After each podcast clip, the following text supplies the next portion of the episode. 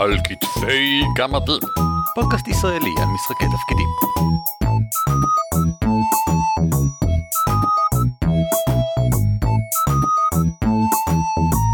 שלום וברוכים הבאים לפרק 195 של על כתפי גמדים, פודקאסט ישראלי שבעוד 5 פרקים מגיע ל-200. שמי הוא ערן אבירם. נעים מאוד, אני אורי ליפשיץ, תכף 200. והיום אנחנו מדברים על מייל ששלח לנו אחד מהאנשים שדוחף אותנו הכי חזק לעבר ה-200, עמית בלום. מי זה העמית בלום הזה? והמייל הזה התקבל, שככה היה לי טוב אורי, המייל הזה התקבל לפני 7 שעות. אנחנו משתפרים ערן, אנחנו ממש משתפרים. כן, בדילוגים וקפיצות. וכך כותב לנו עמית. שלום גמדים עטורי ניסיון ותהילה. לא זוכר אם עשיתם על זה פרק, אבל תהיתי, האם יש לכם עצות כיצד ליצור או לשחק דב"ש כך שלשחקנים... כן, עשינו פרק 170, Quick and Dirty NPCs, כן. כך שלשחקנים יהיה אכפת מגורלו ובאופן כללי ממה שקורה לו. לא עשינו כזה. המטרה היא ליצור קשר בין השחקנים לדב"ש, כך שאם יקרה לו משהו ממש רע בחייו הפרטיים, מעבר לזה שהשחקנים יצאו לעזור, הם גם ממש ירגישו את כאבו. בתודה מראש וכוס שחר, עמית בלום. אז כן, באמת עשינו פרק על איך ליצור דב"ש מעניין במהירות, פרק 170, ואנחנו נותן קישור בהערות של הפרק, אבל למרות שדיברנו בו על למה, מה בעצם עושה את הדב"ש מעניין, לא דיברנו על הדבר שעמית כאן היה רוצה לעשות, שלשחקנים יהיה אכפת מהדב"ש, ברמה כזאת שבאמת מה שעובר עליו, הם ירגישו רגשית גם כן. וואו, הוא צודק, הוא בעצם שואל איך ליצור אכפתיות. בדיוק. איך לגרום לשחקנים שיהיה אכפת להם. שזה קשה, נכון כי מאוד. כולנו חרות. כלומר, לא אכפת לנו מכלום חוץ מזהב ואקספי. ואני אומר את זה כשחקן. מהו כלל הזהב של אכפתיות? לאנשים אכפת ממשהו כפונקציה של עד כמה הם השקיעו בו. ככל שתשקיעו יותר במשהו, אז יהיה לכם יותר אכפת ממנו, כי השקעתם בו מאמץ, אתם לא רוצים שהמאמץ הזה יתבזבז. עכשיו, יש לזה המון הרחבות שכאלה, כמו ככל שאתם מרגישים בעלות על משהו, יותר אכפת לכם עליו, אבל בדרך כלל בעלות זה פונקציה של כמה עבדתם כדי להרוויח את הבעלות, שזה בעצם פונקציה של כמה השקעתם בו, אז חזרנו to square one. עכשיו, זה טריק פסיכולוגי מאוד ידוע, אפשר להתקל בו בהמון מקרים, זה למשל הספר How to win friends and gain influence, שהוא ספר על, אתה יודע, פסיכולוגיה בגרוש וישומיו בעולם התעשייתי. כן. אבל יש גם סיפור שאני אישית מאוד זוכר, שהוא נראה לי תמיד הרבה יותר מעניין, על מחירת עוגות. ובכן, הסיפור שאני מכיר הוא משנות ה-50 או ה-60, שחברה אמריקאית, בטי קרוקר ברנד, הוציאו עוגה, שכל מה שהיה צריך לעשות, כדי שהעוגה תעבוד, זה להוסיף מים, להכניס לתנור וזהו. וזה מוכן. והם גילו, הם חשבו שיש להם מוצר סופר מנצח, והמחירות פשוט לא היו לעניין. הם לא הצליחו, והם לא הצליחו להבין למה, והם הביאו קבוצה של פסיכולוגים, כדי להבין איך הם יכולים לגרום לאנשים, כמו כל תאגיד אמריקאי טוב, שיהיה אכפת לו מהמוצר ולקנות. ומה שהם גילו, זה בסופו של דבר, עקרות הבית שקנו את העוגה הזאת, הרגישו אשמה נוראית על זה שהן מכינות עוגת אינסטנט כזאת. כי מה, אני לא משקיעה במשפחה שלי, אני לא מכינה וכדומה ווואטאבר. ומה הם עשו? הם עשו את הדבר הקאונטר אינטואיטיב, הם הפכו את המוצר לפחות טוב. פחות אינסטנט. הם אמרו, אוקיי, כן, עכשיו אתה לא צריך רק להוסיף מים, להכניס את הנובה הכל מוכן, אתה צריך להוסיף, לקחת מים, להוסיף ביצה, להרבב את זה, ואז את הבלילה שאתה מערבב היטב, בלה בלה בלה, כי צריך להשקיע עוד קצת מאמץ, ואז אתה מכין את העוגה. ובעצם זה שהם הוסיפו עוד קצת פעולה אקטיבית שאתה צריך לעשות, אנשים, בעצם העובדה שהם השקיעו קצת יותר ביצירת העוגה, היה להם הרבה יותר אכפת ממנה. הם הרגישו שזה משהו שאפשר יותר להתעוד בו, והמחירות עלו מאוד בהתאם. למה סיפרתי את כל הסיפור הזה? כל הסיפור הזה, ואנחנו נוסיף כמובן לינק בהערות הפרק, סיפרתי בגלל להדגיש את העובדה שככל שאתה משקיע במשהו קצת יותר, הוא פתאום יותר מיוחד בעיניך, הוא יותר טוב עבורך. אז איך אתה גורם בעצם לשחקנים ולדמויות, להשקיע במשהו, להרגיש עליו בעלות, שיהיה להם אכפת ממנו.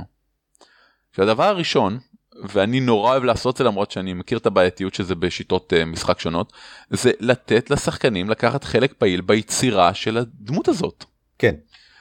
אני משחק כרגע מריץ פייט, שהיא שיטה מאוד נרטיבית ומאוד פתוחה, ואני משתדל שכל פעם שפוגשים NPC חשוב, לתת לשחקנים להוסיף מאפיינים לדמות הזאת. זה יכול להיות בתיאור הפיזי. תגידו לי משהו אחד יוצא דופן שמבחינים בו מיד כשהוא נכנס לחדר.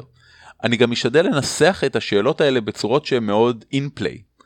אוקיי, הקפטן נכנס לחדר, הוא מסתכל לעבריכם, שם יד על החרב שלו, תגיד לי, מה הדבר הראשון שג'ון מבחין בקפטן כשהוא נכנס? זה פיצ'ר גופני בולט שקשה להתעלם ממנו.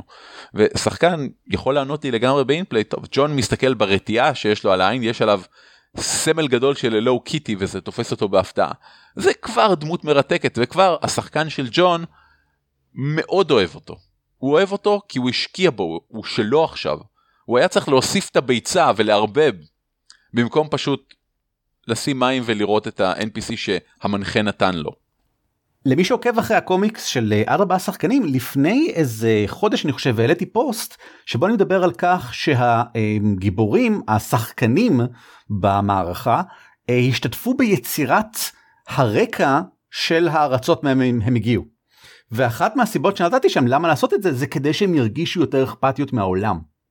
כדי שהם ירגישו שבגלל שהם השקיעו משהו בעולם, אכפת להם יותר מכל ארץ וארץ, ואכפת להם ממה שקורה בה, ואם למשל מישהו יבוא ויקלל אותך בגלל שאתה בוגוביאני, אז לשחקן שיצר את בוגוביה, הוא ירגיש רע על זה. אולי לא, אתה יודע, ממש רע, אבל זה נוגע בו, כי הוא השקיע מעצמו, חלק מהזהות שלו קצת נמצאת שם, בגלל, כמו שבדיוק אמרנו, כי יש זמן ומאמץ שהוא נתן לתוך הדבר הזה. אבל כל הדברים האלה הם קשים, כדי לגרום לאכפתיות כפונקציה של השקעה, אתה צריך לגרום לשחקן להשקיע, וזה קשה. זה קשה לגרום לאנשים להשקיע ממרצם, אז יש דרכים יותר קלות. קודם כל, דמויות אוהבות דבש, אם הדבש מהווה נכס לקבוצה. זה לא משנה אם זה דרך סיפורית, למשל הנסיכה פופציץ, שנתנה להם כתב שמאפשר להם להסתובב בממלכה ללא הפרעה, ולא רק ששומרי הממלכה נותנים להם לעבור בכל דרך, אלא גם שודדים מתרחקים מהם, כי כולם אוהבים את הנסיכה פופציץ. או ממש ברמה המכנית. כהן חביב מהעיירה ליד שאומר, טוב, הרפתקנים יקירים, אתם תמיד ברוכים לקבל ברכה או ריפוי במקדש פליאנדרו, אנחנו נשמח לתת לכם, אפילו בהנחה. וכבר הדבש הזה חשוב לדמויות, הוא נכס, וברגע שהוא נכס, אכפת להם ממנו, פפם. אני חושב שזה חושף משהו מעניין, גם אם בקטנה, ואני חושב שעוד מעט נדגיש את זה יותר, וזה שאנשים מרגישים רגש עז יותר, מרגישים שייכות חזקה יותר, גם אם מישהו משקיע בהם. זאת אומרת, זה דו-כיווני. בין היתר בגלל שאנחנו יצורים חברתיים, ואנחנו מרגישים, מכאן מגיעים למשל רגשות כמו אשמה, או תחושת חובה, או כל מיני דברים שכאלה, שבגלל שגם להיות הצד המקבל, הוא משהו משמעותי. אם מישהו משקיע בי, הרבה, אני עשוי להרגיש חייב לו. מתחיל להתפתח בינינו איזשהו משהו שלא היה עם סתם החוויה הקראי ברחוב. לא, לא, הכהן הזה באמת תמיד מברך אותנו, תמיד בא לקראתנו, תמיד עוזר לנו. ואז הוא נחטף על ידי שודדים. הרבה יותר אכפת לי מאשר אם החוואי ברחוב נחטף על ידי שודדים. וזה לא בגלל שהשקעתי בכהן הזה, זה בגלל שהכהן הזה השקיע בי. כן, למרות שאני אתן שאפשר להסתכל על הכל בדיוק באותה מידה כאנוכיות.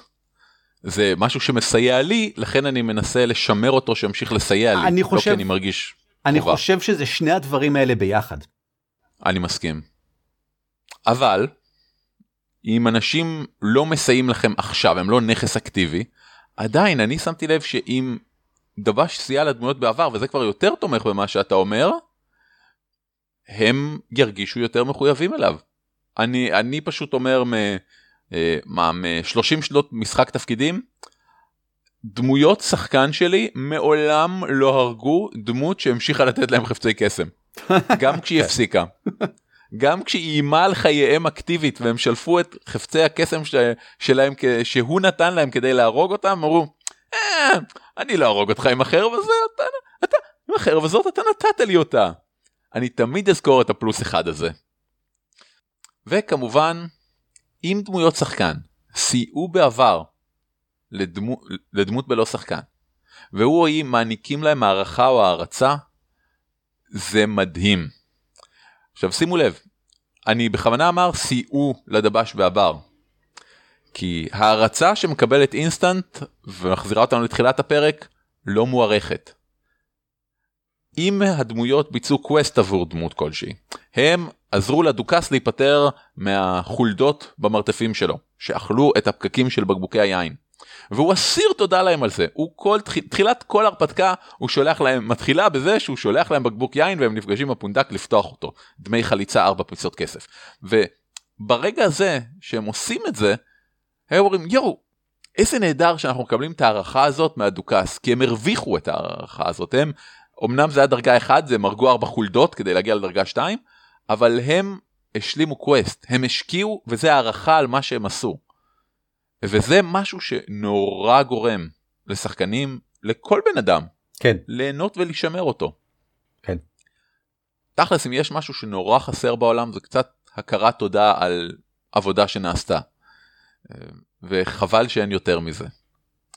עכשיו, מה שאני בדרך כלל עושה, אני מנסה לבסס בעולם המערכה שלי, מספיק דמויות בלא שחקן, שהדמויות אוהבות, באמצעות השיטות שאמרתי, ואז אני משתמש בהן כדי לבסס רמה מעל. וואו, המון אנשים שאכפת לכם הם ממש תומכים במלכת הוורד.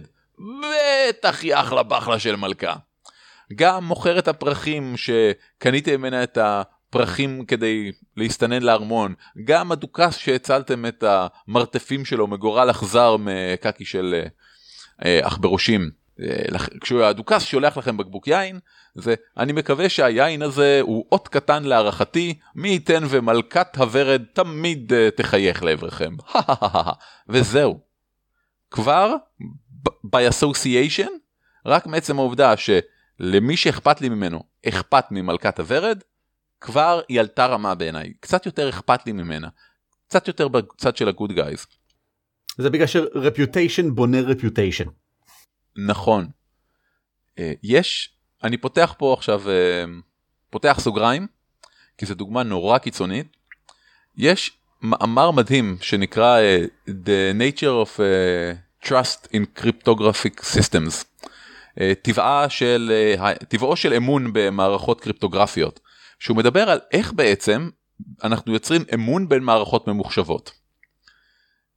כי, ובגדול, אני עושה פה המון פישוטים ואני עושה עוול נורא למאמר, אבל הרעיון הבסיסי הוא, תשמעו, אתם יכולים לדעת שאפשר לבטוח על מישהו, רק בדרך אחת, וזה אם מישהו אחר שאתם בוטחים בו, אמר לכם, זה בסדר, תסמכו עליו. כאילו, זה בגדול האופציה היחידה, חוץ מאשר אשכרה לנסות ולהיקוות. אז אותו עניין של בניית מוניטין באמצעות דמויות שהן כבר מבוססות ומוכרות, ושכבר אכפת לכם מהם, עוזר לכם לבנות רמות מעל. אני אסיים את הרשימת טיפים האלה בחצי משפט קונטרוברסיאלי. את כל הדברים האלה אפשר לעשות גם הפוך. אפשר לבסס דבשים שהשחקנים פוחדים מהם או שונאים אותם, ולהציב דבש אחר כנגדם. אני למשל, לפעמים מבסס חצי קמפיין על כמה מלכת הלבבות היא הדבר הכי נורא בעולם, ואז ברגע שמגיע מישהו ואומר, אני חייב להיפטר ממלכת הלבבות. מיד הדמויות, אתה נראה כמו בחור שאפשר לסמוך עליו, הצטרף לקבוצה שלנו. בבחינת The enemy of my enemy is my friend. כן, בהחלט. וזה משתלב יפה, כי גם לי יש עכשיו סדרה של כמה מחשבות, חלקן תואמות לדברים שאמרת, אבל חלקן אני חושב קצת שונות. דבר ראשון, בהקשר למה שהרגע אמרת, אני חושב שאחד מהדרכים הקלאסיות, שבהם שחקנים אפילו לא מרגישים שזה קורה, שהם סומכים על דבש, ומתחילים כאילו להתחבר אליו כדמות, זה באמת אם הוא חולק איתכם עמדה, השקפת עולם. אם אתם חושבים ביחד על אותו דבר. אבל זה צריך להיות משהו די קיצוני. אם החוואי הסתמי ברחוב ואתם חושבים שאורקים זה היום ונורא, אני לא חושב שאתם עכשיו חוקים לנצח. אבל באמת אם מגיע איזשהו פלדין שכל מטרתו זה להשמיד את הדרקון השחור שאתם מנסים להשמיד כבר מערכה שלמה, אז כנראה שאתם חושבים שהוא אחלה באחלה בחור. אפשר לעשות עם זה הרבה דברים מעניינים. אפשר לשים את זה כמובן באיזשהו מקום של ניגוד אינטרסים, כי אולי אחרי שאתם מביסים את הדרקון השחור, מסתבר שהוא לא אחלה באחלה בחור. אולי עוד לפני מסתבר שהוא לא אחלה באחלה בחור בכלל. אולי מסתבר שהוא יותר אחלה באחלה בחור מכם, ואתם מתחילים לתהות לגביכם, אני לא יודע. בעצם קיומו אפשר לעשות אותו כל הדברים מעניינים, בגלל שהוא מגיע מתוך מקום שבו אין לנו ברירה אלא לחשוב שהוא אחלה בחור. זה סוג שנכפה עלינו מכורח הנסיבות, ואני חושב שזה ממש סבבה. אבל אני אחזור שוב פעם לנקודות שאתה אמרת ואוסיף עליהן קצת. דבר ראשון, דב"ש שבא לקראת הדמויות ללא צורך. את זה אתה ציינת. אני פשוט רוצה לציין כמה חשוב בעיני הקטע הזה של ללא צורך, וכמה זה לא משנה גם באיזה אופן הוא בא לקראתכם. אם אתם מגיעים לאיזשהו כפר, והילדה, בעלת הפרה, כי יש רק פרה אחת בכפר, כל הזמן, מה לעשות? כל הזמן באה לקראתכם ועוזרת לכם ושואלת מה שלומכם, ובבוקר ודאי שישנת כמו שצריך, אפילו שהיא לא בעלת הפונדק ולא שום דבר שדברים כאלה, וממש לא אכפת לאף אחד אחר משום דבר בכלל, אבל להילדה אכפת, אז לכם אכפת מהילדה. בגלל שבאמת לא הייתה שום צורך שדווקא היא תבוא אליכם, ובאמת לא הייתה שום סיבה שהיא תשאל דווקא לגביכם ומה קרה, אבל אכפת לה, עם מישהי שזה משנה לה. וזה גם מוביל לנקודה הבאה. דב"ש שנותן באופן כלי רושם של מישהו שהוא מקבל ואדיב וחברותי ותורם ועוזר, יהיה חבל פשוט אם הוא ילקח מהעולם. זאת אומרת, לשחקנים אפילו אם לא מכירים אותו, ייתכן שאכפת להם ממנו בגלל שהם שמעו עליו, בגלל שהם ראו אותו אולי מבצע דברים נהדרים, והם אומרים לעצם וואי זה כאילו, וואו האיש הזה הוא ממש סבבה, זאת אומרת הוא ממש סבבה, תראו איך הוא סבבה. זה מסוג אנשים שהעולם טוב יותר בזכות קיומם. ואתה כמנחה מדגים את זה באמצעות כך שאתה פשוט מראה אותו עושה את הדברים האלה. אתה שם אותו במצבים שבהם הוא יכול להיות מדהים. ואז כולם, וואי, הוא מדהים. ואז כשהוא בא אליכם ומדבר באמת מכאב לב אמיתי לגבי אח שלו הבוגד, אתם כועסים על אח שלו הבוגד. כי איך הוא מעז לבגוד באדם כל כך מדהים. הדבר הכי פשוט בעיניי, שזה משתלב עם מה שאתה אמרת מקודם, זה אם הדב"ש משולב בהיסטוריה של הדמות או של החבורה. זאת אומרת, זה פשוט מישהו שכבר היה לכם קשר איתו. וזה בכלל לא כך חשוב מה היה הקשר. אפילו אם הוא גרם לכם צרות, אפילו אם זה מישהו שהייתם צריכים לחלץ, אפילו אם זה מישהו שהיה אצל האורקים והייתם צריכים להוציא אותו משם, אפילו אם זה היה הנבל המיסטר ג'ונסון ששלח אתכם לתוך איזושהי בגידה איפשהו. ובמשימה אתם נבגדתם על ידי איזשהו זה, והסתבר שהג'ונסון בכלל יחלך אליכם מאחורה. הג'ונסון הזה, שמוק ככל שיהיה, עדיין יכול להפוך לדמות חיובית שאכפת לכם ממנה. אם אחר כך מסתבר, למשל, שזה לא היה באשמתו. אולי הוא נאלץ לעשות את זה כדי לשמור על המשפחה שלו. אולי הוא ממש לא רצה לעשות את זה. אתם מקבלים מכתבים, אתם מוצאים מכתבים שבהם אתם יכולים לראות איך הוא ממש ניסה להימנע מזה. איך הוא בחר את החבורה שלכם כי הוא היה בטוח לחלוטין שאתם תצליחו לעמוד בזה על אף הבגידה. בגלל שהוא ממש לא רוצה שאף אחד ימות. ואז פתאום אתם נמצאים באיזשהו מצב שאתם ראיתם את האיש הזה, היו לכם רגשות חזקים כלפיו, ואתם מבינים שהם לא נכונים. וזה לא שם אתכם במצב אז אין לי רגשות כלפיו. זה שם אתכם במצב שבו אתם נאלצים למצוא רגשות אחרים כלפיו. וואי, איזה באסה. וואי, אני מבין אותו עכשיו. יו, אנחנו צריכים לעבוד ביחד כנגד הדרקון השחור, או מה שזה לא יהיה שאנחנו עובדים נגד ביחד. אם הוא מצטער על משהו שהוא עשה לכם, זה כמו מחפר ומדגיש. וזה נכון לגבי דמויות שעשו לחבורה צרות שלא באשמתן, אלא פשוט מעצם קיומן.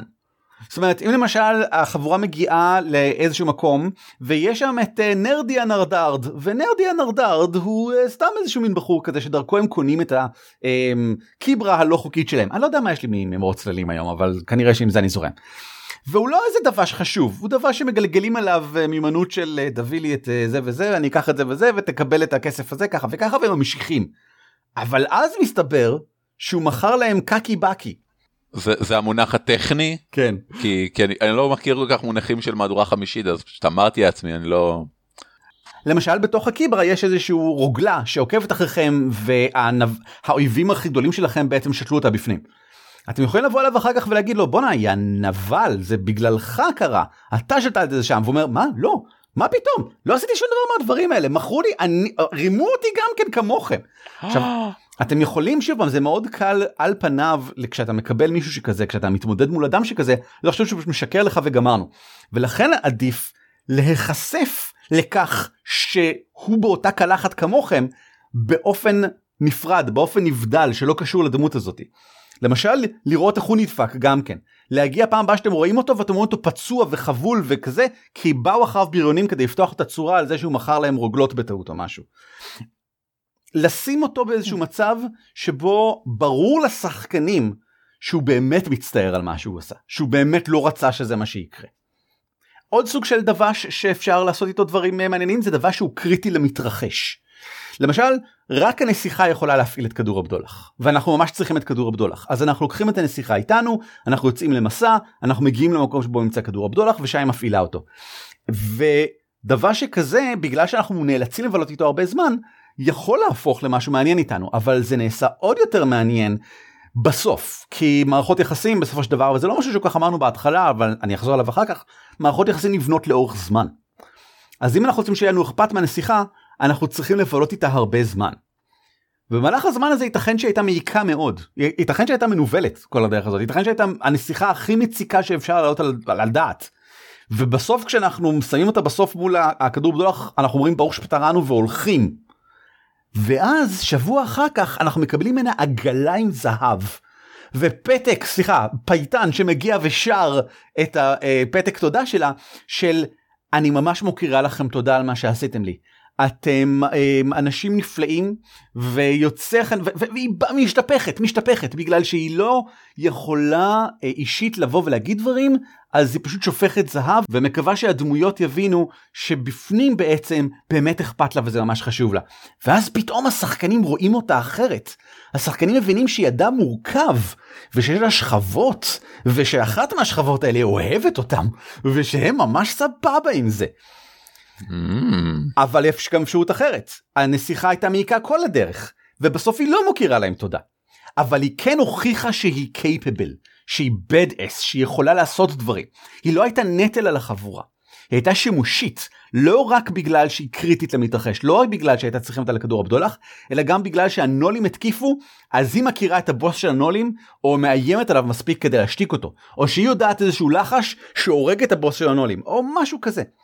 כך שפעם הבאה שצריך להביס דרקון, אפילו שאנחנו לא אוהבים את הנסיכה, אנחנו נחשוב עליה ונגיד, וואלה, אתם יודעים מי מועיל כאן עכשיו? הנסיכה המנובלת הזאת.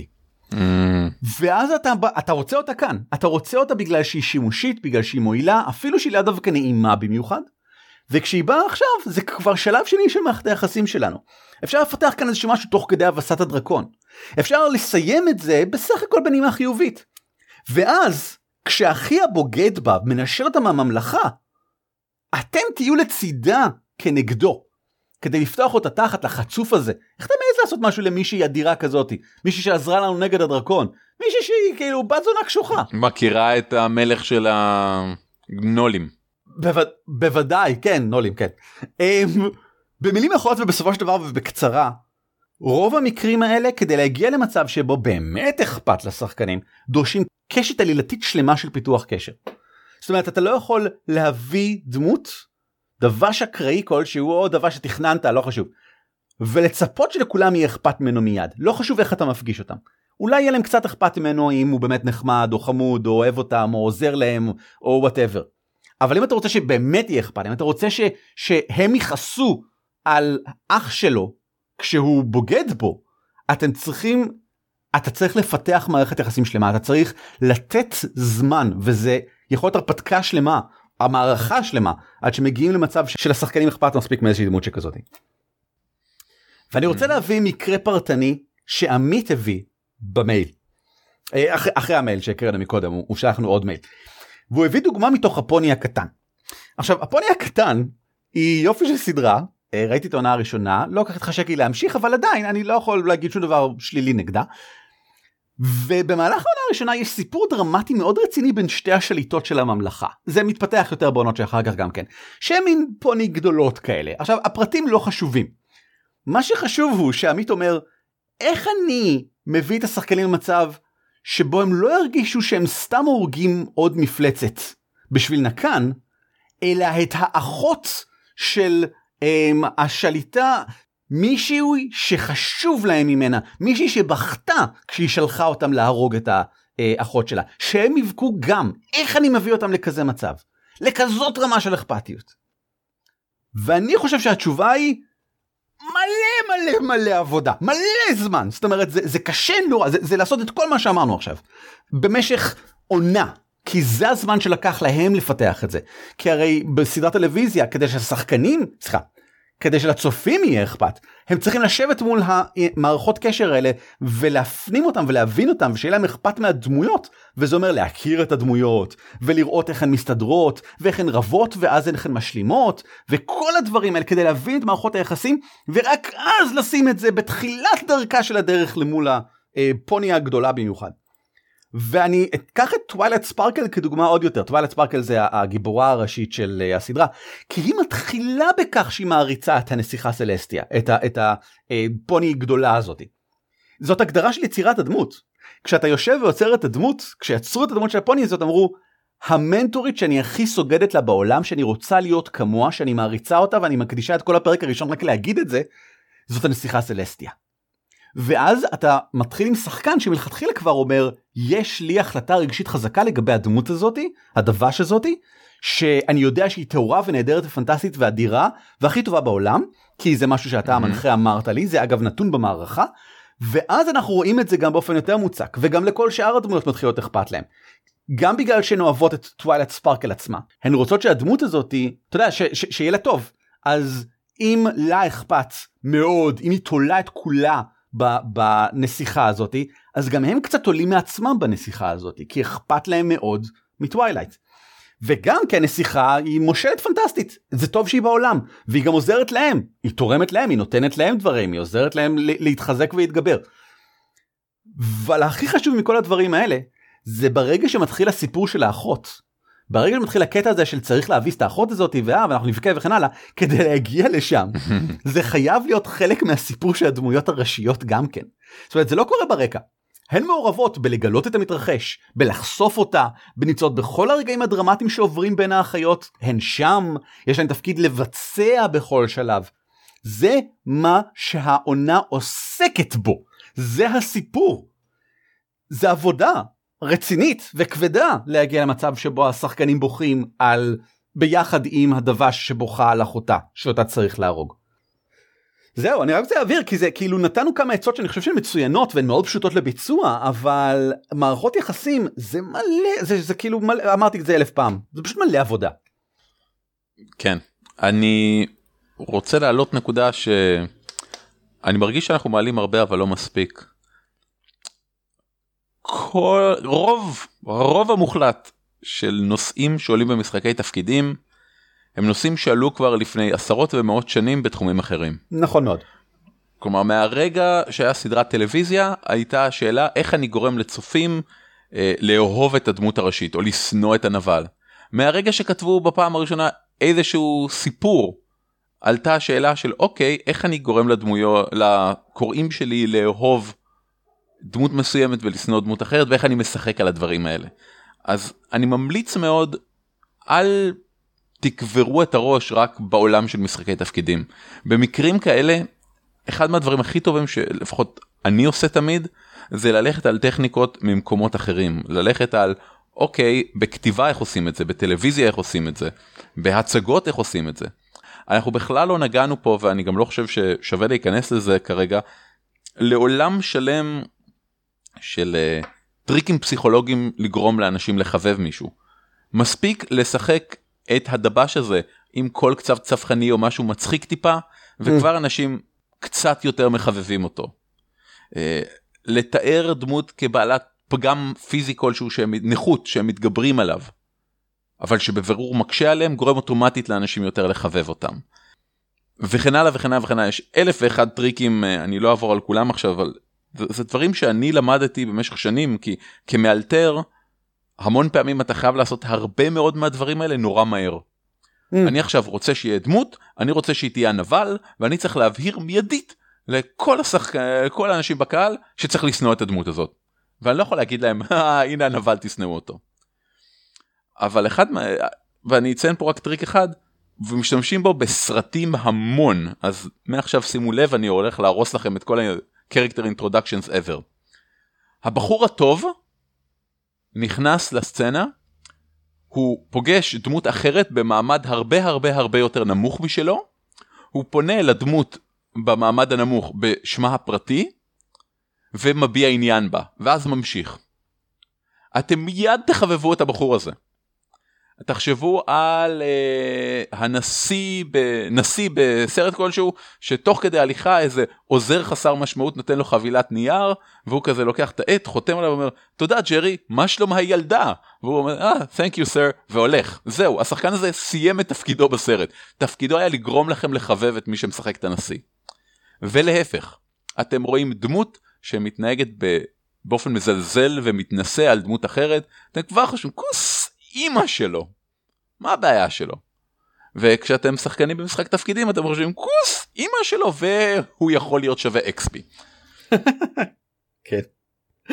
אז זה גם טריקים מאוד פשוטים, שמעודדים, אני לא אגיד הסללה, כי זה לא הסללה, אבל נותנים קצת, משתמשים בקונבנציות החברתיות, כדי להעביר מסר ברור, של סוג האופי של אנשים. כן. מישהו שמתנהג באופן מחורבן לאנשים אחרים, גם אם זה לא אתם. כן, בדיוק. באופן אוטומטי פחות תחבבו אותו.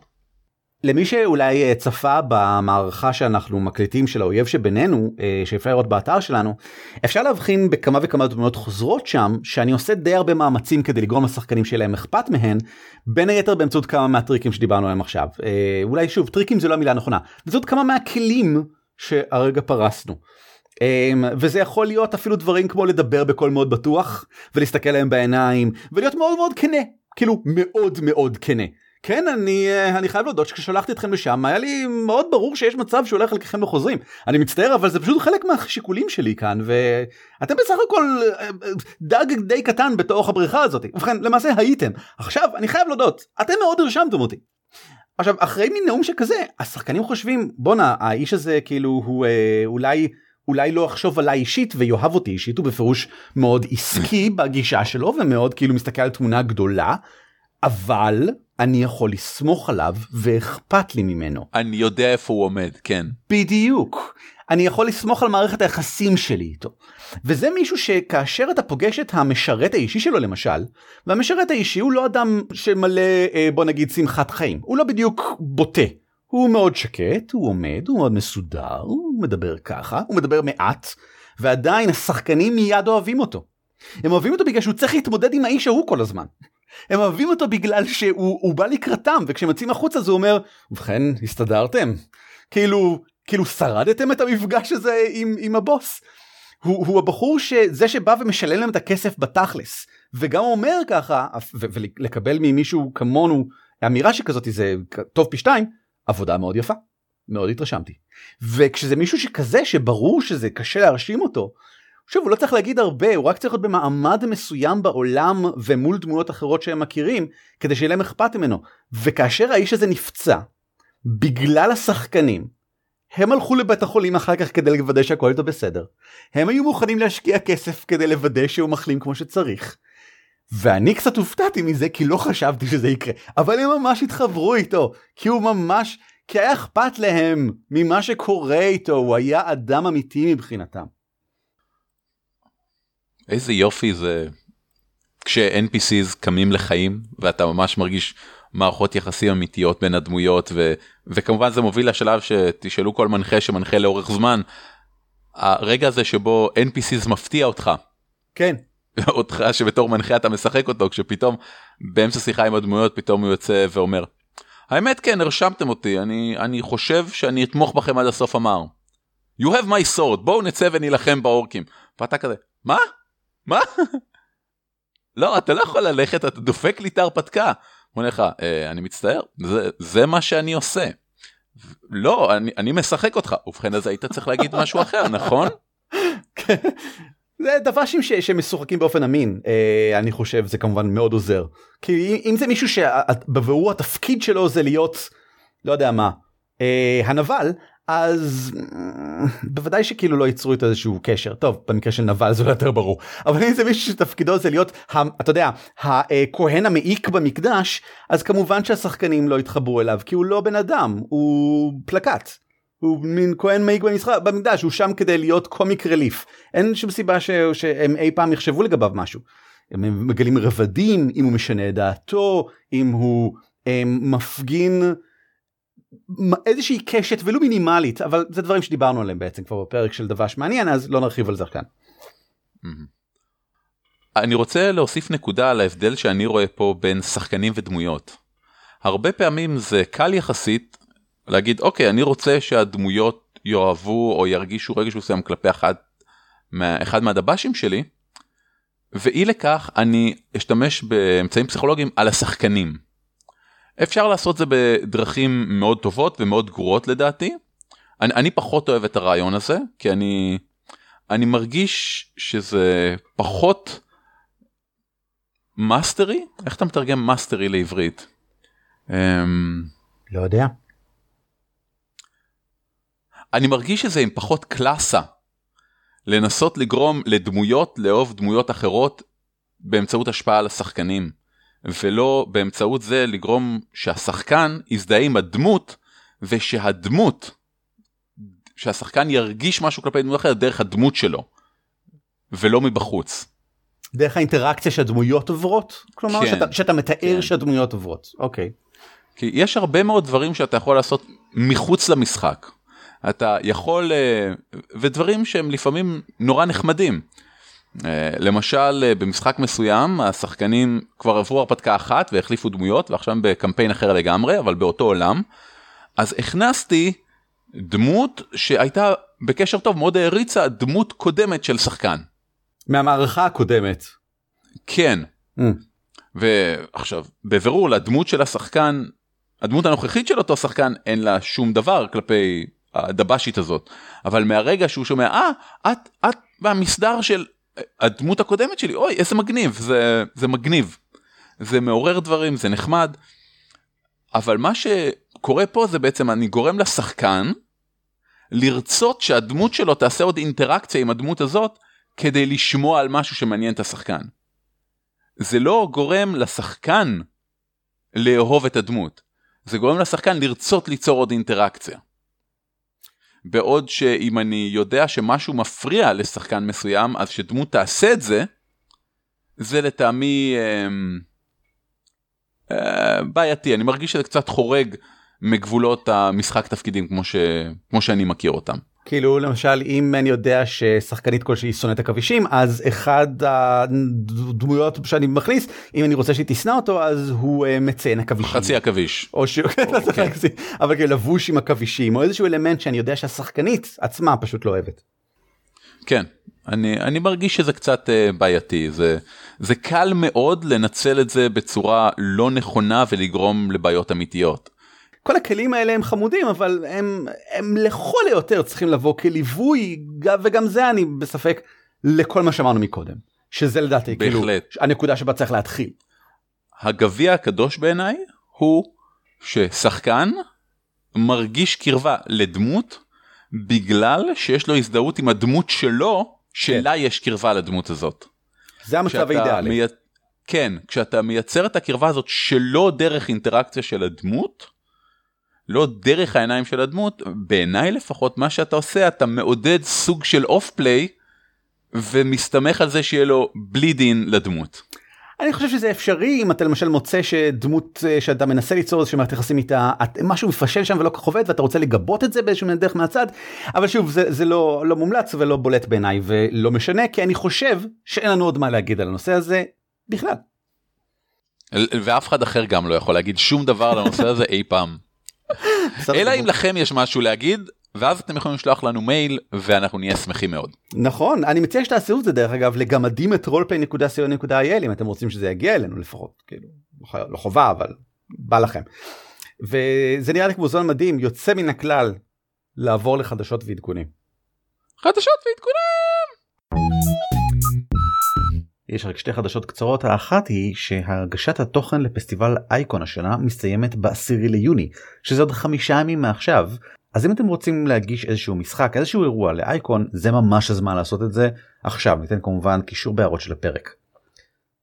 דבר שני שניתן עליו קישור זה רשימת האירועי הלאפ שמתרחשת רק בחודש הקרוב. יש מלא, יש איזה 9 אירועי משחקי תפקידים חיים שאילן אינגליס אסף בקבוצת שחקני תפקידים בישראל, וזה נראה כמו אחלה פוסט. בשביל מי שמתעניין בדברים האלה, שזה לא אני, אבל אולי זה אתם, אז שווה לכם לבדוק. זהו, חוץ זה שיהיה לכם שבוע מצוין, ואני מקווה לראות אתכם פה בשבוע הבא. אוקיי, שתקשיבו לנו. אני מקווה שתקשיבו לנו שוב בשבוע הבא. להתראות. על כתפי גמדים משותף ברישיון שיתוף ייחוס זהה Creative Commons 3. כלומר, אתם מוזמנים להפיץ אותו היכן ומתי שתרצו, כל עוד אתם נותנים קרדיט למקור. הצוות שלנו הוא ערן אבירם, אורי ליפשיץ ואביב מנוח, וניתן למצוא אותנו באתר שלנו ב-dwarves.org.il, בפייסבוק, בטוויטר או בגוגל פלוס, או לשלוח לנו מייל לגמדים@roleplay.co.il. על כתפי גמדים מוגש לכם בחינם, ואם אתם רוצים לתמוך בנו, יכנסו בבקשה ל-dwarves.org.il/support.